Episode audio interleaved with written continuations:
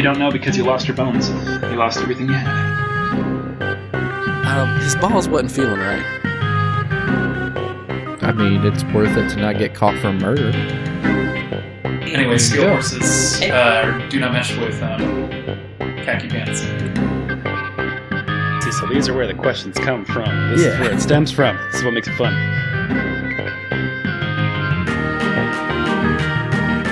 Welcome back to Creepy Campfire, your source for all things strange, the unexplainable, the infamous, and the mysterious. Here are your hosts, Jordan and Ryan. And we're back. What's going on? Welcome to the Creepy Campfire Podcast. Welcome I'm back, your guys. host, Ryan. Oh, and I'm Jordan. You're back again. Had a lot of fun with the last one. The Squonk, A squonk. Had some fun in Pencil- Pennsylvania. You had it. Yeah, I was there. um, yeah, that, that poor little squonk. Kind of felt like we recorded it two days ago. Yeah, it does feel. Well, we've been we've been getting back on on track here as far as I feel like the recordings make getting them more regular. So Yeah, no, we've been pretty consistent. I mean, it might not be the same exact day, but there's at least an episode a week. hmm So we hope you guys are enjoying that. We're trying to give you steady, a steady quantity of product, but still quality at the same time. And we are trying to be steady in this life. Yeah. So, That'd which it's fun. I really enjoy it. Uh, like uh, kind of more than I thought I would. I'm really pumped because I'm waiting on my order currently from our merch store. Oh yeah. Yes. You said you ordered a what a shirt and a mug. I ordered a shirt, brown shirt with our logo on it, and a camping mug because we're the campfire. Uh, what color is the mug? It's white. Oh okay. Unfortunately, the mugs can only come in white. But if you get a shirt, I think I think hoodies, a lot of things come in a whole lot of colors. It's not just like five colors to pick from. Mhm. If you get a shirt, there's like 20 20 different colors to pick from. And if you do want to look at our merch, and don't worry, I promise this will be our only commercial of the show. We do have merch now. We've got everything from pillows, phone cases, shirts, tie-dye t-shirts, aprons for the barbecues that are sure to pop up. You can just slap our logo on just about whatever you want. Just about anything. And you can find it on spreadshirt.com. Just go to Spreadshirt and then um, search our store, and you'll find us. If you are listening to us on Apple Podcasts through your iPhone or any Apple devices, if you look in the show notes, there'll be a link there. So it's super easy for you. You can just click there, and boom, you're looking at our merch. So you can get your cramp, can't bleh, get your creepy campfire swag on. you can get your words out. Yeah, Um, did you did they already ship it? they have shipped, so it should be here in the next couple of days. I'm really excited. Oh, it's gonna be so cool. Yeah, It's more exciting than me getting my wedding suit. No, I don't know about that one. dude, I got it last week and it, it works. It fits. It's good. So excited. because that's round two, right? That's round two. Nice. Yeah, this one's gonna work. And what's what's the color? What's the color again? We're going teal. Okay, so it is a teal one like you wanted. Yes. Sweet. Yeah. So, uh, yeah, but that I mean, e- just just about equal, just in, in excitement level there. um, so you caught me off guard this week. You you said we were doing time slips. Yes. tricked So so I kind of switched that up a little bit. We are doing a time slip story, Oh. but I got reading about this person in this time slip story, and this individual has had a lot of paranormal happen to him in general. So we're just going to talk about this guy. The biggest story is going to be the time slip. Mhm. Uh, but we've got we've got a paranormal photo, a ghostly photo. We've got premonitions. This is all in one. Yes, and a time slip, possibly UFO story. Oh wow. We got we had a little bit of everything. We do. So why don't we go ahead and we'll jump on in and we'll we'll introduce this gentleman. Our story today is going to be focused around Sir Victor Goddard. Kind of sounds like a scientist from a Marvel movie. Victor Goddard. Yeah. Yeah. It's a little. Uh, I mean, I guess you could you could put an ominous spin on it. Maybe. Well, not not an evil scientist per se, but like maybe he was working next to Stark's dad or something. Yeah. Well, like I guess that. Goddard could go either way. Yeah. Yeah. Anyway, we're talking about Sir Victor Goddard. he Okay. was a like first and foremost a pilot with the Royal Air Force, so that's the British the the Air Force for Britain, Great Britain. Mm-hmm. Uh, and has many many merits and i personally like stories that are centered around someone that has a, a lot of credibility to their name because it makes it easier to believe and it, they have less of a reason to make some of this up because why would they jeopardize their credibility for Well, something like this unless they truly believed it. Are you saying that being a pilot in this case lends him credibility? Not just being a pilot, but he's a sir. He's a he's a sir. So he's been knighted. That- Excuse you. You've said it all. he's a sir. Okay, I have no more questions. but he he reached pretty highly in the ranks of the military and also you really didn't want to talk about this stuff in the military if you wanted to stay in the military and have a good career because one you could people could see you as having mental issues and discharge you and write it off really easily as like oh this guy's under a lot of pressure and stress and he's kind of cracking a little bit and then next thing you know any promotions you were hoping for just went down the drain So on top of that, he has a reputation to uphold. exactly Gotcha. Okay. And he's very well uh, well decorated. Um, he rose to the rank of air marshal. What? So- uh, real quick. I'm sorry. Uh, what? What time are we talking? I want to get a, like a like a time frame. So we're talking. I'll give you the time he served because most of most of what occurred happened during the time he served. Okay. Um, and he served between 1910 and 1951. oh, so, So we're oh, talking cool. WW Oh, wow. two, and a little after. He served from 1910 to 1951. Yeah. Wow. Decorated. Yes, and uh, to give credit where credit's due, we might make that a segment. Credit where credit's due. um, I got all my uh, information from AboveTopSecret.com. Um, try to cross-reference their, their sources, and, and it seemed to all check out pretty well. So, Okay. so he is a very well decorated pilot in the Royal Air Force. And just to give you some perspective of his rank, uh, you start off as pilot officer, then you go to flying officer, then flight lieutenant, squadron leader, wing commander, group captain, air commodore, then air vice marshal, and then air marshal. What you were counting was that 13? It was nine ranks. Nine? Oh my god. Yeah, and there's Way only there's only two more above what he achieved. Wow. Yeah, at least at the time of his service. So, let us begin. So, we're going to start off with something that I've actually seen before I started doing the research for this, but I didn't know it was the same person. Um, there is a photograph that was taken in 1919, and it is a group of airmen. Um, I think they still call them airmen in over there in England, but Mhm.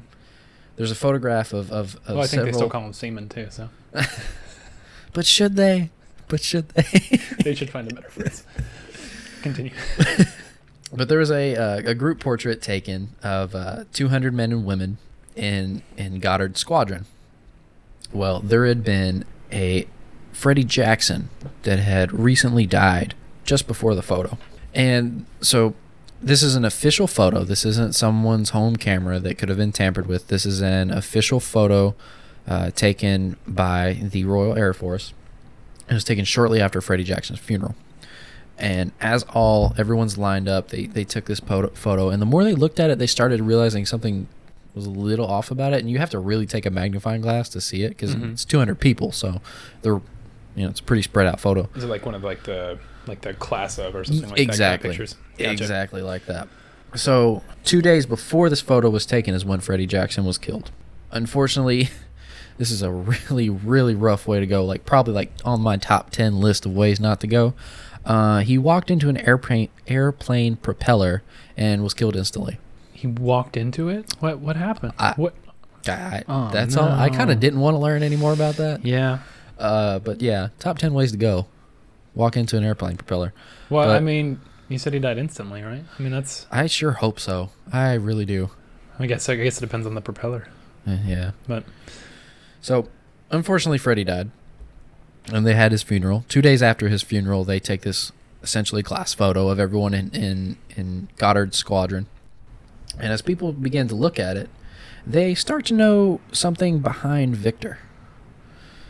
I'll let you take a look at it now, so you can kind of give the people your reaction. how how would you see that? I I don't know, but when you zoom it in, like it makes sense. It's definitely a a face behind his face. It almost doesn't look real though. Like I mean, you you can tell that it's like the face of a human, but it almost looks like a like a dummy kind of. To me, it kind of reminds me of a dummy. Like kind of the lifeless eyes and Really? I mean, like as detailed as the lips and the nose are. Uh, maybe it's just I don't know. Maybe it's just my perception, but Oh, and even if you look at it a little bit, um, you can see kind of uh, the the pointed cap that people wear in the military. I saw that. Yeah, you can Yeah. definitely see the hat on him. Yeah, That's really cool. and let's uh here's a here's a quote from Victor himself after noticing the same thing in the the picture. When the group photo was put up on the notice board so that those who wanted copies could write their names below, those who scanned the photograph identifying friends they saw or they were prompted to see the face of Freddie Jackson, air mechanic, in the topmost row, capless and smiling, his face being partly hidden by another. His expression seemed to say, "My goodness me, I nearly failed to make it. They didn't wait or leave a place for me. The blighters." Wow, they have, some strong assumptions about what this guy would say. Yeah. Um, so wait, they said capless, so he didn't have a hat on. That's what they say, but I mean, if you kind of if you look at it, it kind of looks. I mean, it's off center, but he doesn't have like the full on. Um, I guess you'd call um, airman cap, kind of like the sailor, not Mhm. not sailor, like captain's hat. But it does look what like it he's looks got similar something to. on it. Yeah. Yeah, but it looks like he's got the, like the little. I I almost call it like a cadet cap. Mm-hmm. And to any of our veteran listeners, no matter what country you're from, we do not mean any disrespect and any kind of lack of knowledge we might have, but we're It's just trying it's to. just that it's a lack of knowledge. yeah, exactly, exactly. But I mean, these people obviously they cared quite a bit about Freddie to to know him that well to assume his feelings about it. yeah. Um, so I feel like they know his face pretty well too, and Mhm. to see it and be like, "That's Freddie," it's pretty trippy. That is trippy. Well, especially being that old of a picture, and you know, I'm not being able to doctor stuff back then. And E- e- eh, Exactly. Which there's a lot of faultiness with old photography, but this one almost just seems too too eerie to discount. Mm-hmm. And even if it was like, let's say this camera had been used multiple times, um, and it was some some image that had been burned on the lens, like they'd taken these group photos before, so that's why he was lined up perfectly with the person. You would expect a bunch of little heads just a little off center from the person, but this is only one. so is that somebody? Is, did you like look into arguments against it? Um, only 'Cause that sounds slightly. like a I just I know a little bit of the arguments against old photography. gotcha. So that's the first instance we have with Sir Victor Goddard. So this is just kind of stuff surrounding him. This is yeah. This Is, is, that supposed to be Victor Goddard in front of him? um, Is that who he's next to in the picture? Because he's like right over the shoulder of the of whoever's in front of him. The information I have right here doesn't say that specifically. Whoever that is. Yes, and I probably just dropped the ball because I feel like a quick Google would probably tell you because that's a pretty famous photo. Because like I saw that before doing this research, I didn't just didn't know that Victor was in the photo also. So you said you had heard about like bits and pieces of this whole thing. Was it? Is this like the only thing that you kind of knew about, or I knew about the time slip that we're going to discuss at the end Cool. a little bit as well. okay? Um, so we're not going to go in chronological order, but we're going to we're we're to because the time slip's kind of the meatiest one and the one I wanted to focus on originally. Yeah. Uh, we're going to save that juicy bit for the end, and we're going to talk about the other ones around it. Okay. So he's involved in a, possibly a paranormal, ghostly photo. So that's that's one on the scoreboard for Victor. That's strike one. Now we're going to go and talk about a premonition that had been had about Victor Goddard. So, in January of 1946, uh, there was a cocktail party happening in Shanghai. And Captain Gerald Gladstone, commander of the HMS Black Prince, a Royal Navy cruiser, discussed a dream that he had. And, um, and as he was talking about this dream, uh, Victor overheard the conversation and, and kind of walked over and joined it. And Gladstone's face just turned pale white, and he was like, "You were you were just in this dream I had." And he tells him about this dream, and he says, "You were you were flying in a plane with three British civilians, and you were going over some kind of rocky terrain. It looked like either China or Japan, um, and you you crashed the plane, and and you didn't make it." And he's like, "You know this." I had this dream last night. This is so weird. And he's like, "Yeah, that is weird. Don't don't be putting that on me." Well, that would be a really weird first impression. Is that the first time he's met this guy?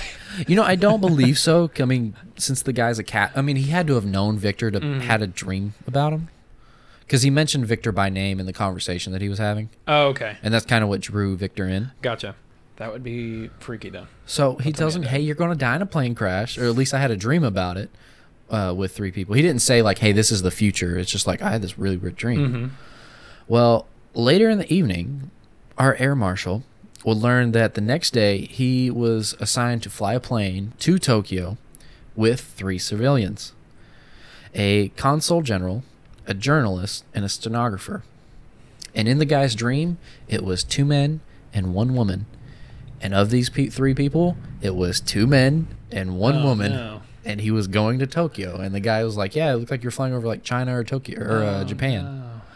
So all this is is coming to fruition. But I mean, he's in the military, so he can't just be like, "Ah, I'm sitting this one out."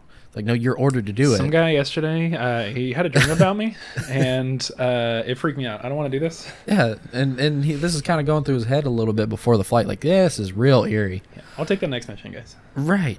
So they left Shanghai for Tokyo in the morning, and apparently the flight was terrible. It was extremely cold. Uh, there was a lot of clouds going, uh, cloud cover going on, and this led to uh, the wings on the plane freezing, and he had to perform a Oh, crash no. landing, Oh, And- okay. and he crashes the plane, but thankfully no one dies in the crash. Oh, really? Yeah, none of the civilians nor nor Goddard died. So people attest the fact that he made it to that he got told this beforehand and he made the proper preparations. Maybe cheated death. Maybe Final Destination. Yeah, for real. But but yeah, just super eerie. I mean, literally everything came true that the guy had a I dream about. I did not expect you to tell me that he lived. Oh, well, you said it was nine. This is supposed to be 1946. This one, yes, is 1946. Which let's talk about how amazing that is. The fact that they're flying around that area in 1946. Yeah. I mean, I know that that Shanghai was it Shanghai or no Hong Kong is what um, England owned until 1999. Yeah, They have like double decker buses over there. At least they did. I mean, China owns Hong Kong now, Yeah. but it's it's kind of funny. You get a little splash of English culture in there. Mm-hmm. I mean, I'm sure they didn't think it was funny, but that everywhere. you know, white people messing up the world. White people. Damn colonies. um, So, Anyways. so we've got we're in 1946. we're in He just 1946. survived a plane, almost plane crash. Well, a plane. He, he did crash plane, so he survived that. Yeah, I didn't think you were going to tell me that he did. Mm, Luckily, he made it. What? Uh, how do you feel about premonitions in general? This is that's a topic we've not talked about. Um, well, I think that I guess that they could come in varying forms, or maybe uh, not strengths. That's not the right word for it, but how vi- vivid, how vivid they may be. hmm So something like this, where it's basically hitting all the marks, you're like, oh, okay. Uh, I could I could totally see that as far as like dream dreams go, because I Mhm. will be doing something just in my totally monotonous, just day to day, something super small and minute, and then I'll just look out at something and I'll I'll feel like I have done that. Just I know that I've done that in dreams before, like because that's the only other time that I could have. So that's that's happened quite a few times. It's just it's usually just super minor stuff though. It's never anything crucial or Mhm. big or even more than just a second. Right. So, if people can tap into that, So you're talking deja vu, though. well, yeah. So I mean, I don't know. I feel like that. That yeah, I guess. Well, it's technically deja vu, but it's so premonitions. You think that that's more what he had? That he just kind of. Well, he didn't have that. It was it was his friend, or well, his fellow naval commander. Well, yeah, that guy. But what are you what are you saying about? just in general, how like the premonitions as a topic, as far as um, basically seeing the future before it happens. I well, I haven't experienced it myself, but I could totally see it happening for sure. Yeah. I can believe. I believe in it. Yeah. When it's that detailed, and you get real specific qualities about it, Mm-hmm. I'm definitely more inclined to believe it. I think, and I think it, I think it happens. I think it might be some divine intervention. Um, might you know, obviously we know my beliefs by now. Mm-hmm. Uh, but yeah, might I think it's personally might be some divine intervention. Um, yeah, something something Well, heavenly coming down to to let you know. But Especially in that case, I mean, when it's something super, because you hear some that are really out there that are like people are grasping at straws to make connections with. Mm-hmm. Well, I- well, I, see, I would never go to like a palm reader, but I feel like, um, because I mean, I guess that's kind of what you know premonitions could be. That's what they're supposed to feed you. But I would never pay. I would never pay for it. Let's, let's just say that. And if you are a palm reader, we're not dismissing you totally. If you would like to get in contact with us that's not I mean. and and and give us some of the behind the scenes with your profession, Mm-hmm. uh, let us know. I I won't say that I'm on board, but if you would like to clear the air, we would be happy to have a adult discussion about it. yeah. Yeah, you could tell us our futures. How about that? Wow. I know mine. It's so bright. So bright, especially with this podcast. so okay, so you so you believe as well, but I'm assuming that you probably wouldn't go and do something like that as well. No, I'm- wouldn't pay. You wouldn't pay for it. You believe in it, but you wouldn't pay for it.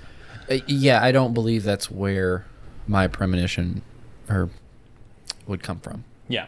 I do believe in visions, um, which I guess you could lump with premonitions and and things like that. But I feel like it's. I guess my thing is that I feel like they they have the potential to happen naturally, Mhm. and I have trouble believing that people can just instantly tap into it or something. gotcha. You know, it's Oh, oh, I get you, like at, know I mean? will type thing. yeah. Gotcha. eh. I I can I, see I don't know if. I trust that. I can see that. Have you? Well, a little bit out of premonitions and back into the deja vu a little bit. Have you ever heard uh, of an interesting theory that deja vu is just glitches in the matrix? Um, I've I've heard about glitches in the Matrix. I didn't I didn't hear that Deja Vu specifically was one of them, but that makes sense because it's you know it's in a movie too. But Yeah. yeah, we're all just cogs in a machine. We're all just we're all just code. Refuse. so back to circle back. Good old Sir Victor Goddard. Mm-hmm. So we've got a ghostly photo that he was involved in. Now we have a premonition that almost came to true to the letter. Luckily, it didn't because he lived. Final Destination style. But like that was the only only discrepancy in it. And not only was he decorated in the Royal Air Force, but he was also um, recognized in America with the American Air Force as well. Uh, he spent some time in Washington and was convinced that UFOs were a hoax, even though he's experienced these multiple strange things. Uh, at the time, uh, President Truman had ordered the U.S. Air Force to investigate rumors of UFOs over American airspace because I don't think they were so much worried as, oh, these are aliens, more of like, you know, airspace and rocketry's booming and we have a lot of enemies and we need to figure out what's going on over our skies. We in correlation. When did they build um, Area 52? 51? 51? I, you know, I don't know. I'm not sure. I was wondering what. I I'm not sure if the information's even available for that. when did it start? but he was brought on as an advisor with the Air Force um, to investigate this. And Goddard claims that through the USAF Chief Staff Carl A. Spaatz, he was instrumental in convincing Truman to halt the search.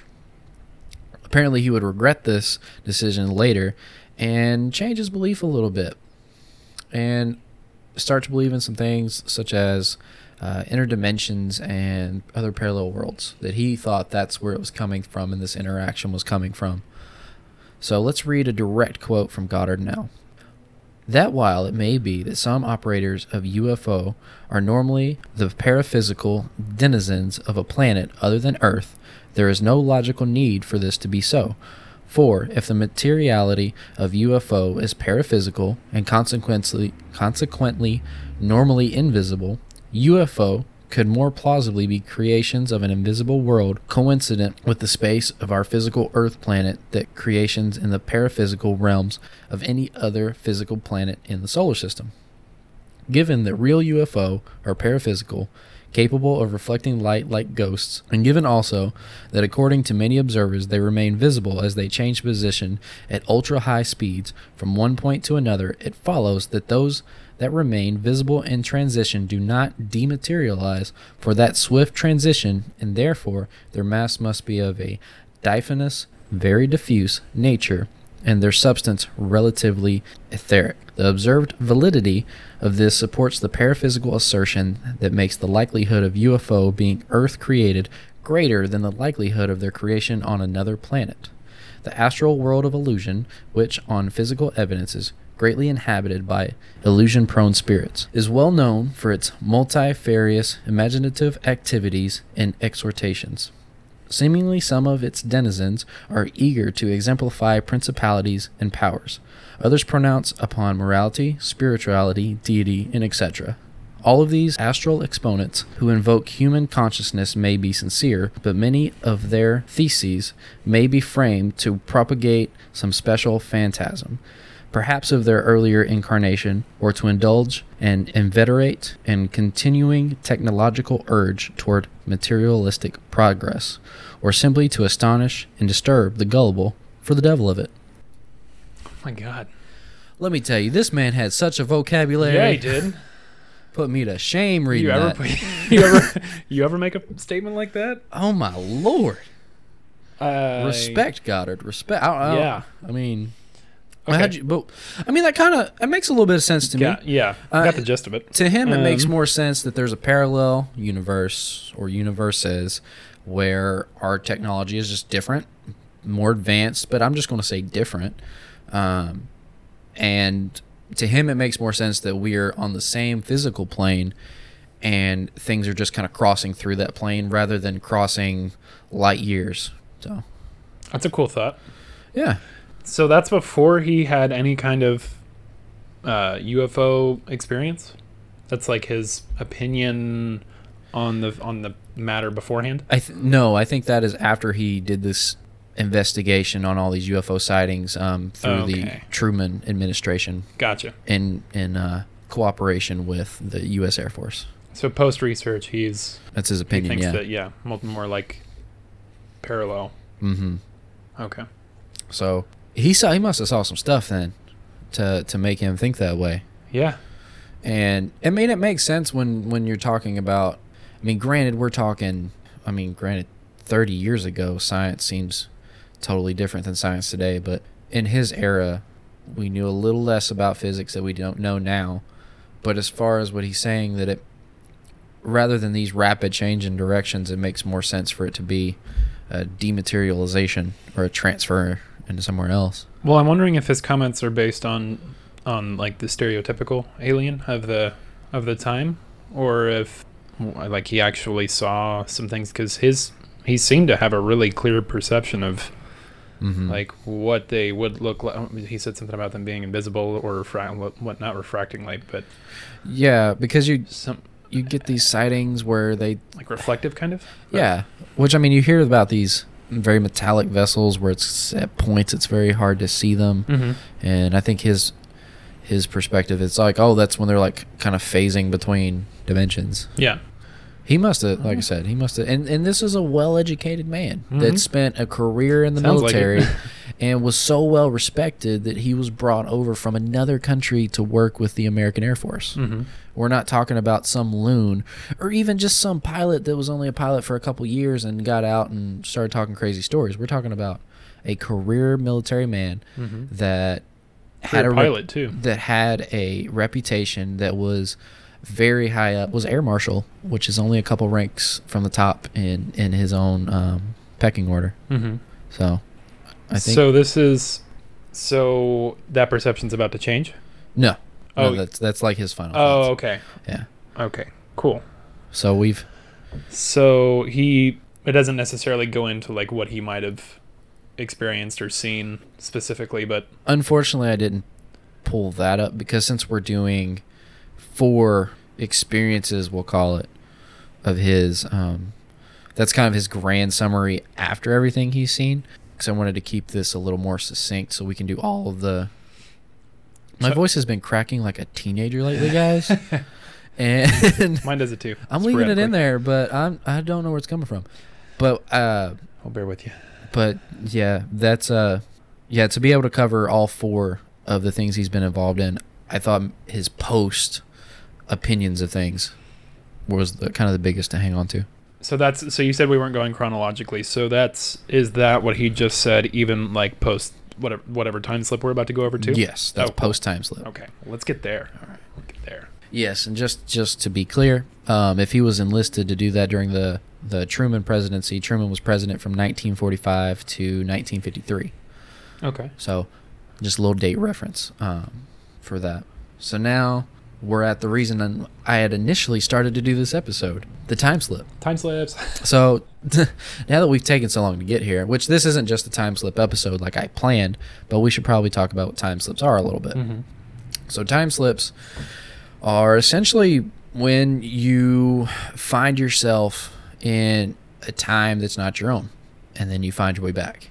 Uh, typically, every every story I've read about it, uh, you're you're someplace with no reference point, and you slip out and you slip back in, and it's always in an area of no reference. So like, if we so we're in Sacramento, Mhm. let's say we're driving to the happiest place on earth, Disneyland Yeah. and we're going and you know how there's just long stretch of nothing after the bay area and bakersfield is kind of like the saving grace and then there's a lot of nothing until you get to socal Yep. well it's like you're in that patch of nothing All You that get- in between. you get to bakersfield and it seems really old timey like like old west days and you're like huh i guess it's like you know old west day in bakersfield and you just kind of go with it but it seems off like they're really accurate about how they've done this Mm-hmm. and then you leave you go to disneyland have a great time and then you come back the same way and i won't say necessarily everything's changed but like there's a bakery that you bought a croissant at that was delicious and it was only like five cents and you're like how is it this cheap? And you go to get the same croissant on your way back home and the bakery's not there and you're like hey there was a bakery here like three days ago. And they're like no there's a bakery there in like 1860 but it's not been there since then. Hmm. That sounds hard to. That's that sounds hard to believe. you think so. And then you start reading these and it's like okay Okay. and that's why I wanted to do a story about this. So let's take our paranormal man of the year, I'm going to call him Goddard. Sir Victor Goddard, and let's talk about his time slip. So, Vic, this happened in 1935. Uh, Victor was flying in an airplane. Specific, he was a wing commander at the time, so he hadn't rise to the rank of air marshal, but he's like halfway in between, I believe, at this Mhm. point. Um, and he was flying a Hawker Hart biplane, and he was flying um, to Edinburgh, Scotland, from his home base in Andover, England, and he was just kind of doing a little round trip. Uh, nothing, nothing crazy. I think it was more for pleasure than no mission or anything like that. Mm-hmm. Man, think about that. We're we're in the time of biplanes. So for anyone who doesn't know what a biplane is, it's the old timey like Red Baron planes where there's two wings stacked on top of each other. Uh, you have an open cockpit with the propeller in the front of the plane at the nose. Don't mind. Apparently, DJ wants to ride one. Don't mind our guest, surprise guest here. What's up, buddy? You're interrupting. so he's flying this this biplane um, from Andover to Edinburgh. On uh, on his uh, return flight, he decided to fly over an abandoned airfield in Drem near Edinburgh. The Drem and mm, the Drem airfield uh, was constructed before the First World War. Uh, but it's since not been used, so it was super dilapidated. Uh, hangars were kind of overgrown, and runway wasn't well kept because they weren't they just, they weren't using this. This was made for World War One. World War One ended, and people were like, "Cool, let's chill for a little while." Mm-hmm. Just deserted. yeah, and it's I mean the military still owned it, but it there was no need to maintain it. Mm-hmm. So it had it had been a little dilapidated at this point. Uh, and he's just flying over, saying that there's no one there, no one stationed there, no planes on the runway, nothing. Um, he even commented on seeing uh, cattle's grazing on the site where the tarmac should have been. Yeah, he, he said at this point it had been kind of converted into a farm and was no good as a as an airfield at this point. Okay. So that was on his trip to Edinburgh. So on his return trip back, uh, he decided to kind of take the same route, fly over again, take another look at it. Uh, but this time the weather was getting kind of rough, um, and there was dark, heavy rain and low clouds. And because of how basic the aircraft was with an open cockpit, you didn't want to fly through the rain. you know, we're talking you only have goggles protecting you. That's Mhm. not fun to go through. Just hitting, slapping you in the face. Right. So he started to rise to try to get above the clouds, um, try to get above that weather, uh, and he made it to about made it to about eight thousand feet, uh, trying to find a break in the clouds, but there wasn't one. And at that point, that's when the plane lost control. Oh no. Yeah, real rough. So he starts to spinning, starts going down, can't control the plane, uh, gets closer and closer to the ground. He's trying to trying to correct it, and he can't correct it. Uh, he started worrying about crashing to some mountains that were nearby um, as he was losing control. And then as he was falling, the clouds started to become darker. And then they started turning turning a yellowish color, and the rain got heavier and heavier. And then he could uh, see a point of light just through the clouds. But it doesn't matter because at this point he can't even control his plane to fly toward that light. So his altimeter showed he was about a thousand feet off the ground, still losing, still losing control. Can't do anything about it. He was flying at about 150 miles an hour, Oh and God. yeah, and at about 200 feet off the ground, um, that's when he finally popped through the clouds. But he still couldn't control the, the plane. He's just now he can see himself Just falling. Just like nose diving. Well, not even nose. He's spinning. Oh, just oh, okay. Yeah. Oh, no. Yeah, all bad. Uh, he he kept fa- falling and started to gain control back again at about 40 feet above the ground. A plane four stories off the ground. Oh my goodness. Like talk about clutch. Yeah. So he pulls it together, um, gets his plane up going again. Uh, oddly enough, he he remarks uh, sh- like during this whole thing, seeing a girl pushing a baby in a in a like old timey um, carriage, Mhm. not carriage, uh, not stroller either. I guess stroller. Carriage stroller. Yeah, Yeah. pushing a baby around. Okay. And he could just make out the the kind of outline of Drem Airfield. So he's like, okay, I kind of have some reference. Uh, let me head over that way. We're under the weather. I'll stay out of this crazy, crazy weather. But that's when the weather starts to clear up a little bit. Starts to get bright and sunshine, sunshiny and blue skies. And it's like, uh, okay, this is weird. I just fell through the clouds. Crazy rain. They turned yellow. Clouds don't do that very often.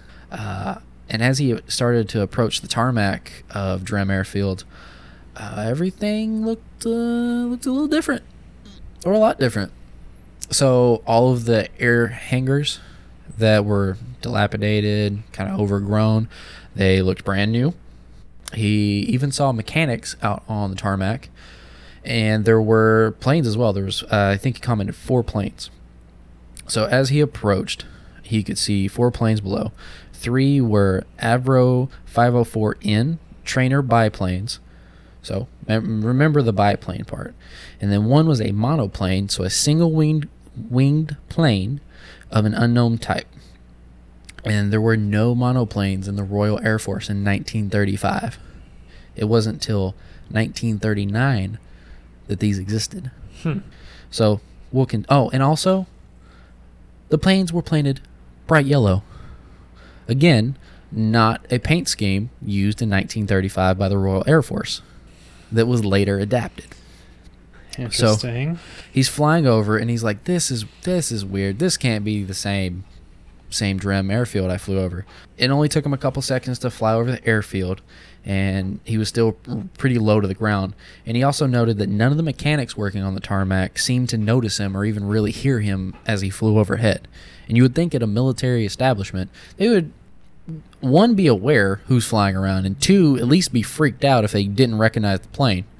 So he flies right overhead. No one pays him any mind. He's like, this is night and day from what I just saw on my initial trip, and it's just not making any sense to him. So once he once he cleared the airfield, uh, he was he ran into the storm again. and Was engulfed by the crazy weather, but he said, not dealing with it this time. He climbed up to seventeen thousand feet, made it over the clouds. wasn't an issue this time, and he he flew all the way back home. Well, when he got back home, he started talking to, to some of his fellow airmen, and they were like, I don't know about that. And they were really believing him. So he kept his mouth shut Mhm. because he's still trying to get promoted, and he didn't want people thinking he was crazy and him to be discharged. Yeah. So he kept his mouth shut. So later on, he was doing another uh, another another bit of rounds through the through the area, and I, he was promoted at this point. And I believe he was kind of doing sort of an inspection in the area Okay. and it was picture perfect the same thing that he had saw on that day and also a couple other things that had changed. So one the planes were painted yellow which was not used again not used in the royal air force in 1935 there was the monoplane which was not used by the royal air force until then. Also the mechanics uniforms even down to the uniforms uh, were were blue. Hold on. Yeah they were were blue. And in 1935 the standard issue was brown. So he saw the exact same thing that he saw the time before. mm-hmm It's almost like deja vu. except the deja vu that you were like, that you that like, you almost were a part died doing Yeah. and flew over top of and Yellow clouds throw me. Never seen yellow clouds. I've seen yellow clouds. Yeah. Yeah. You I mean out here you don't get much weird weather in California. Uh, but over on the East Coast where you get storms all the time, Mm-hmm. um, the sun really does some cool things to the Yeah. clouds. And but not just the sun itself. Um, it sometimes they can look real weird, like almost like what you'd imagine like cartoon pollution clouds look like. The greenish. Um, more of like a mustard, like a dirty mustard. The yellow to kind of brown. Yeah, Gotcha. That's interesting. Uh, that's crazy. So he kept it a secret until he saw it again. 1966 Oh, is when he officially like came out and was like, "I saw this."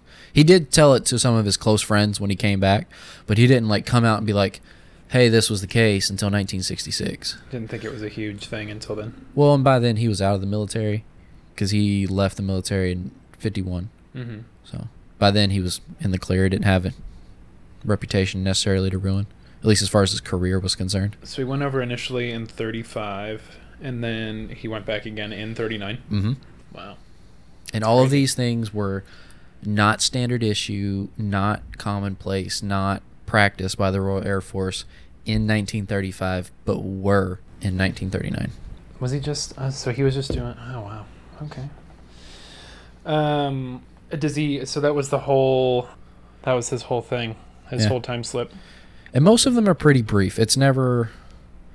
I think the longest time slip I've ever read about was someone arrived at a really old timey looking hotel, stayed overnight, and left. And that was like the longest story of a time slip I've ever heard. Mm-hmm. Uh, most of the time, it's usually like a couple hours, or maybe Max. Yeah, That's cool. Yeah, that doesn't. sa- It doesn't sound like it. At least you know initially was super long. The phase of deja vu slash yeah. premonition. And this fits the bill of like of you coming from a indiscernible place, going through your experience, and then going back out. Essentially, like I don't know how to explain it other than like if you went through a portal, came back out through the portal, but I mean, you, you just didn't see it happening. The transition. Yeah, and it's and it's it happens at you know whatever random time he's just going about. He's doing something that's regular to him, Mm-hmm. and then something totally unexpected Yeah. and way out of the ordinary Mm-hmm. or out of the realm of imagination even. Mm-hmm. Wow. You think? Uh, well, I mean, so after all of that, when did he? When was? Um, do you know when that quote that you mentioned was from? Oh, the one about the UFOs and his like parallel universe theory. Yeah, which now makes a lot more sense. I'm, to be totally honest with you, I'm not sure.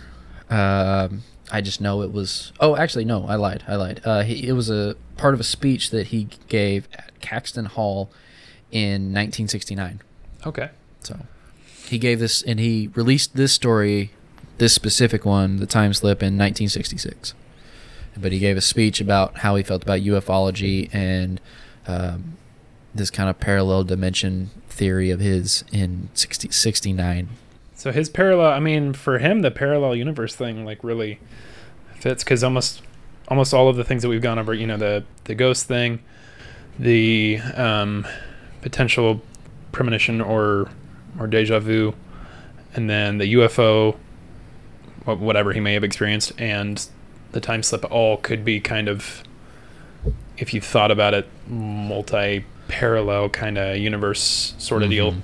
I could see that.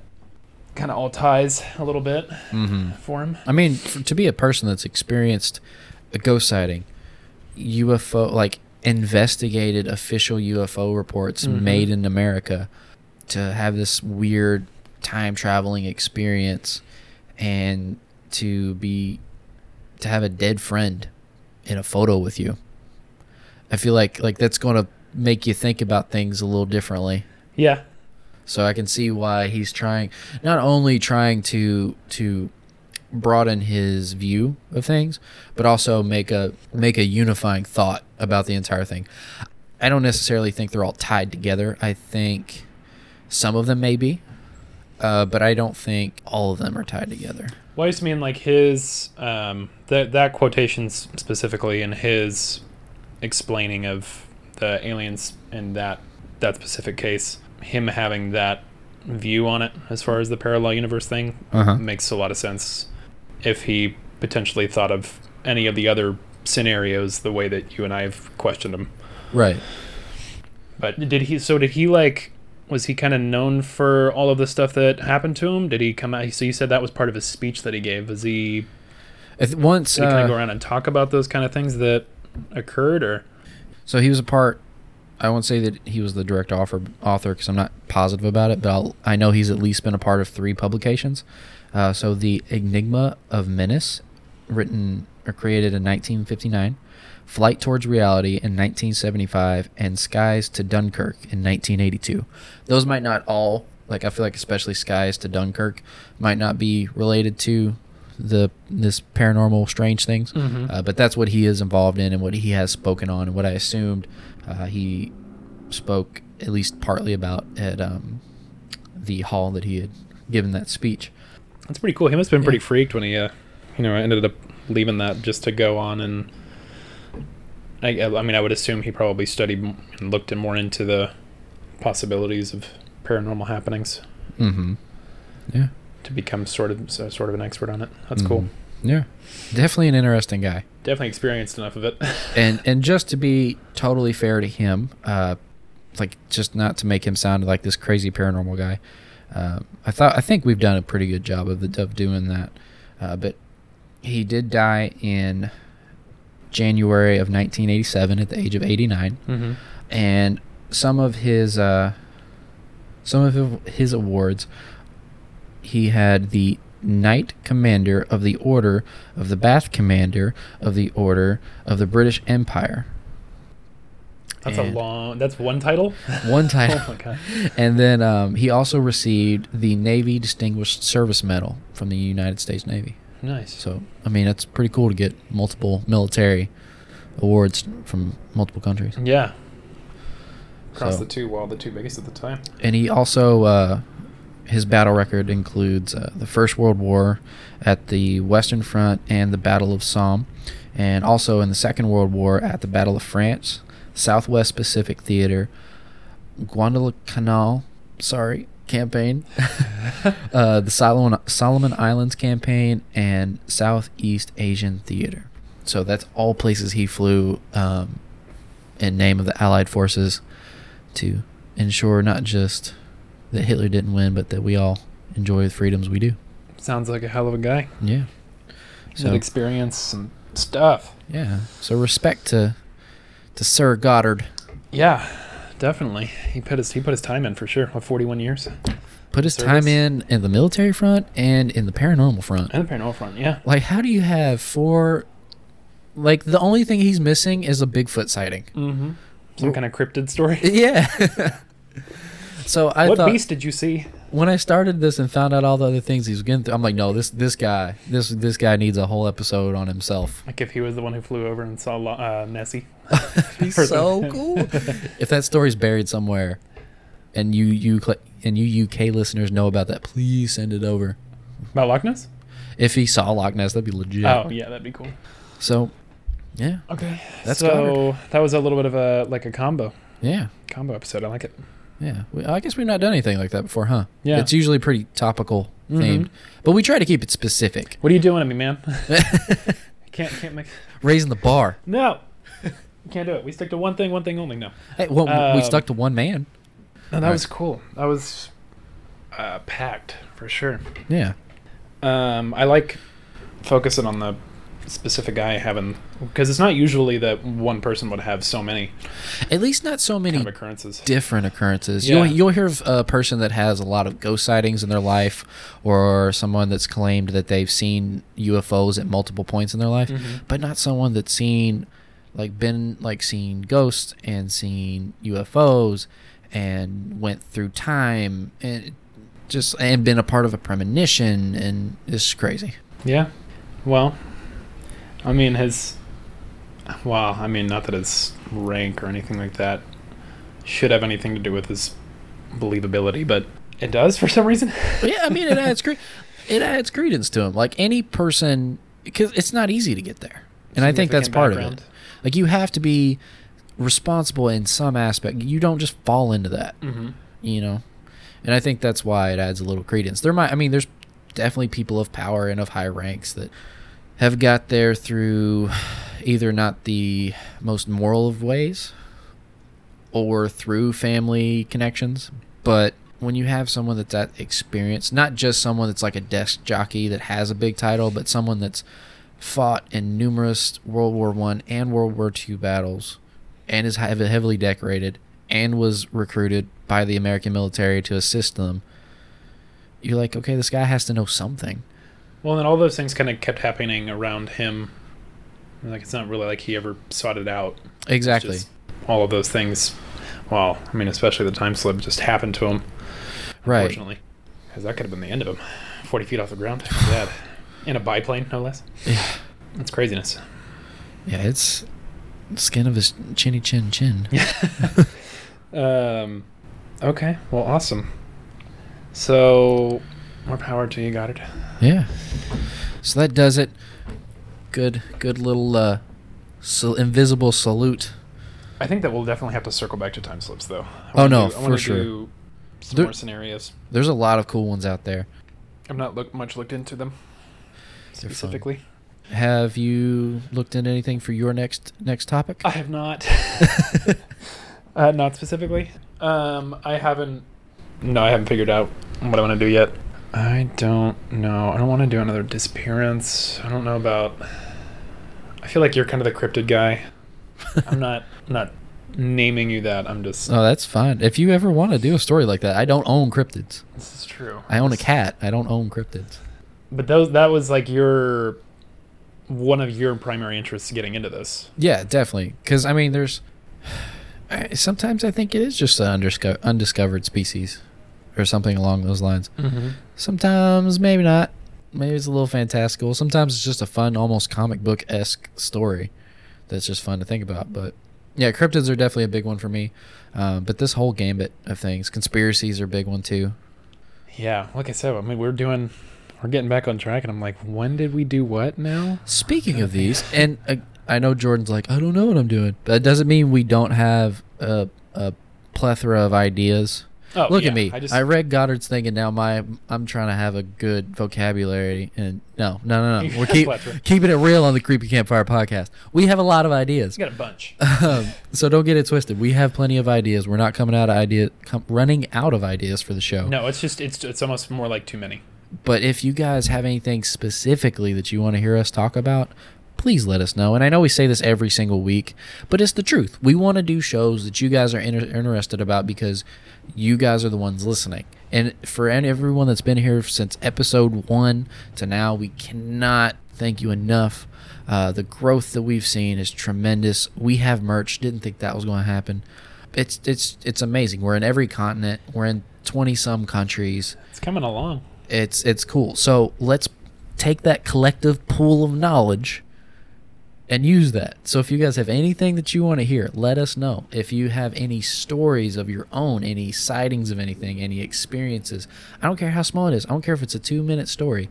Tell us. We would Please. love to know. Send it our way. We'd love to put it on the air. You just heard one of our listeners, uh, who runs his Jeff, who runs the Canto Cast, uh, share his story last week on the Pennsylvania Urban Legends episode. We would love to do more of that, and it doesn't have to be as long as Jeff's. No disrespect, Jeff. We love how much you put into that and really appreciate it. But if you guys just have like a two-minute story of something weird that happened to you in the middle of the night, we'd love to put that on here too. Speaking of, uh, we have a new listener. Um, shout out to Tori. She wants to. It's a. So my friend Matt, who I work with, uh, his fiance, is a, uh recent, r- recent, recently found us and has become a fan. Oh, sweet. And she says that she What, has what, what's her name? Tori. Tori. Hey, Tori. And she wants to do like a. She wa- She says that she has like a medium slash ghost story of her own Okay. That she was i mean she didn't push that but she was like she was like one i love the show two i do have a story it's like Sweet. We'll get her in. get you on Follow Jeff and Tori's lead, people. definitely this that i mean besides what we you know doing this for us we're also doing like that's one of the driving like we want to We do it so because we get more people enjoy on it, but when we get other feedback in and other involvement, it just pushes that even farther. yeah makes it all the it it makes it all worthwhile for sure Exactly. So next one's up in there. That's totally okay. yeah Um, we want to just thank you guys Y'all. again for sticking with us. We appreciate it so much. If you want to reach us with any of your stories, even if you just want to say hi, tell us how much you like the show, uh, you can contact us at creepycampfirepodcast at gmail.com. One more time creepycampfirepodcast at gmail.com. If Please reach out. and if you are enjoying the show, please just take a second, leave us a rating review, especially if you're on Apple Podcasts. We really would appreciate it. It helps get the show more exposure so that way we can get more feedback and get more stories to give Mhm. you guys. So if you want to help us, you got two ways now. We got merch, but It's really, it's a give and get. really merch is for you guys. I mean, come on. Who doesn't want to wear the Creepy Campfire logo? Right? I just can't wait. I need to order a mug myself, like right now. I need a mug and I need a hat. You got a shirt? I got a shirt and a mug coming. I need a hat. That's what I need. I want a hat. We have them. We have two styles. We have the dad hat, which I didn't realize they were called dad hats now. I'm gonna start wearing it to work. See, baseball hats, what I used to call dad hats, Dad hats. but apparently dad hats are now dad hats, not baseball hats. There's a difference. That's what I, I figured. Yeah, I figured baseball caps were like dad hat. I mean, you know. Well, baseball dad hats now are like the Giants hat you gave me. Oh yeah, Yeah. Yeah. I can't wait to see your stuff when it comes in. Yeah, it's gonna be cool. So again, you guys got two ways to support us if you want, three ways to support us if you want. Merch, leaving us reviews, good or bad, we take it all as it comes. We just want the truth. Mm-hmm. And just getting in contact with us. We really appreciate it. But until next time, everybody, always remember, stay, Stay toasty. toasty.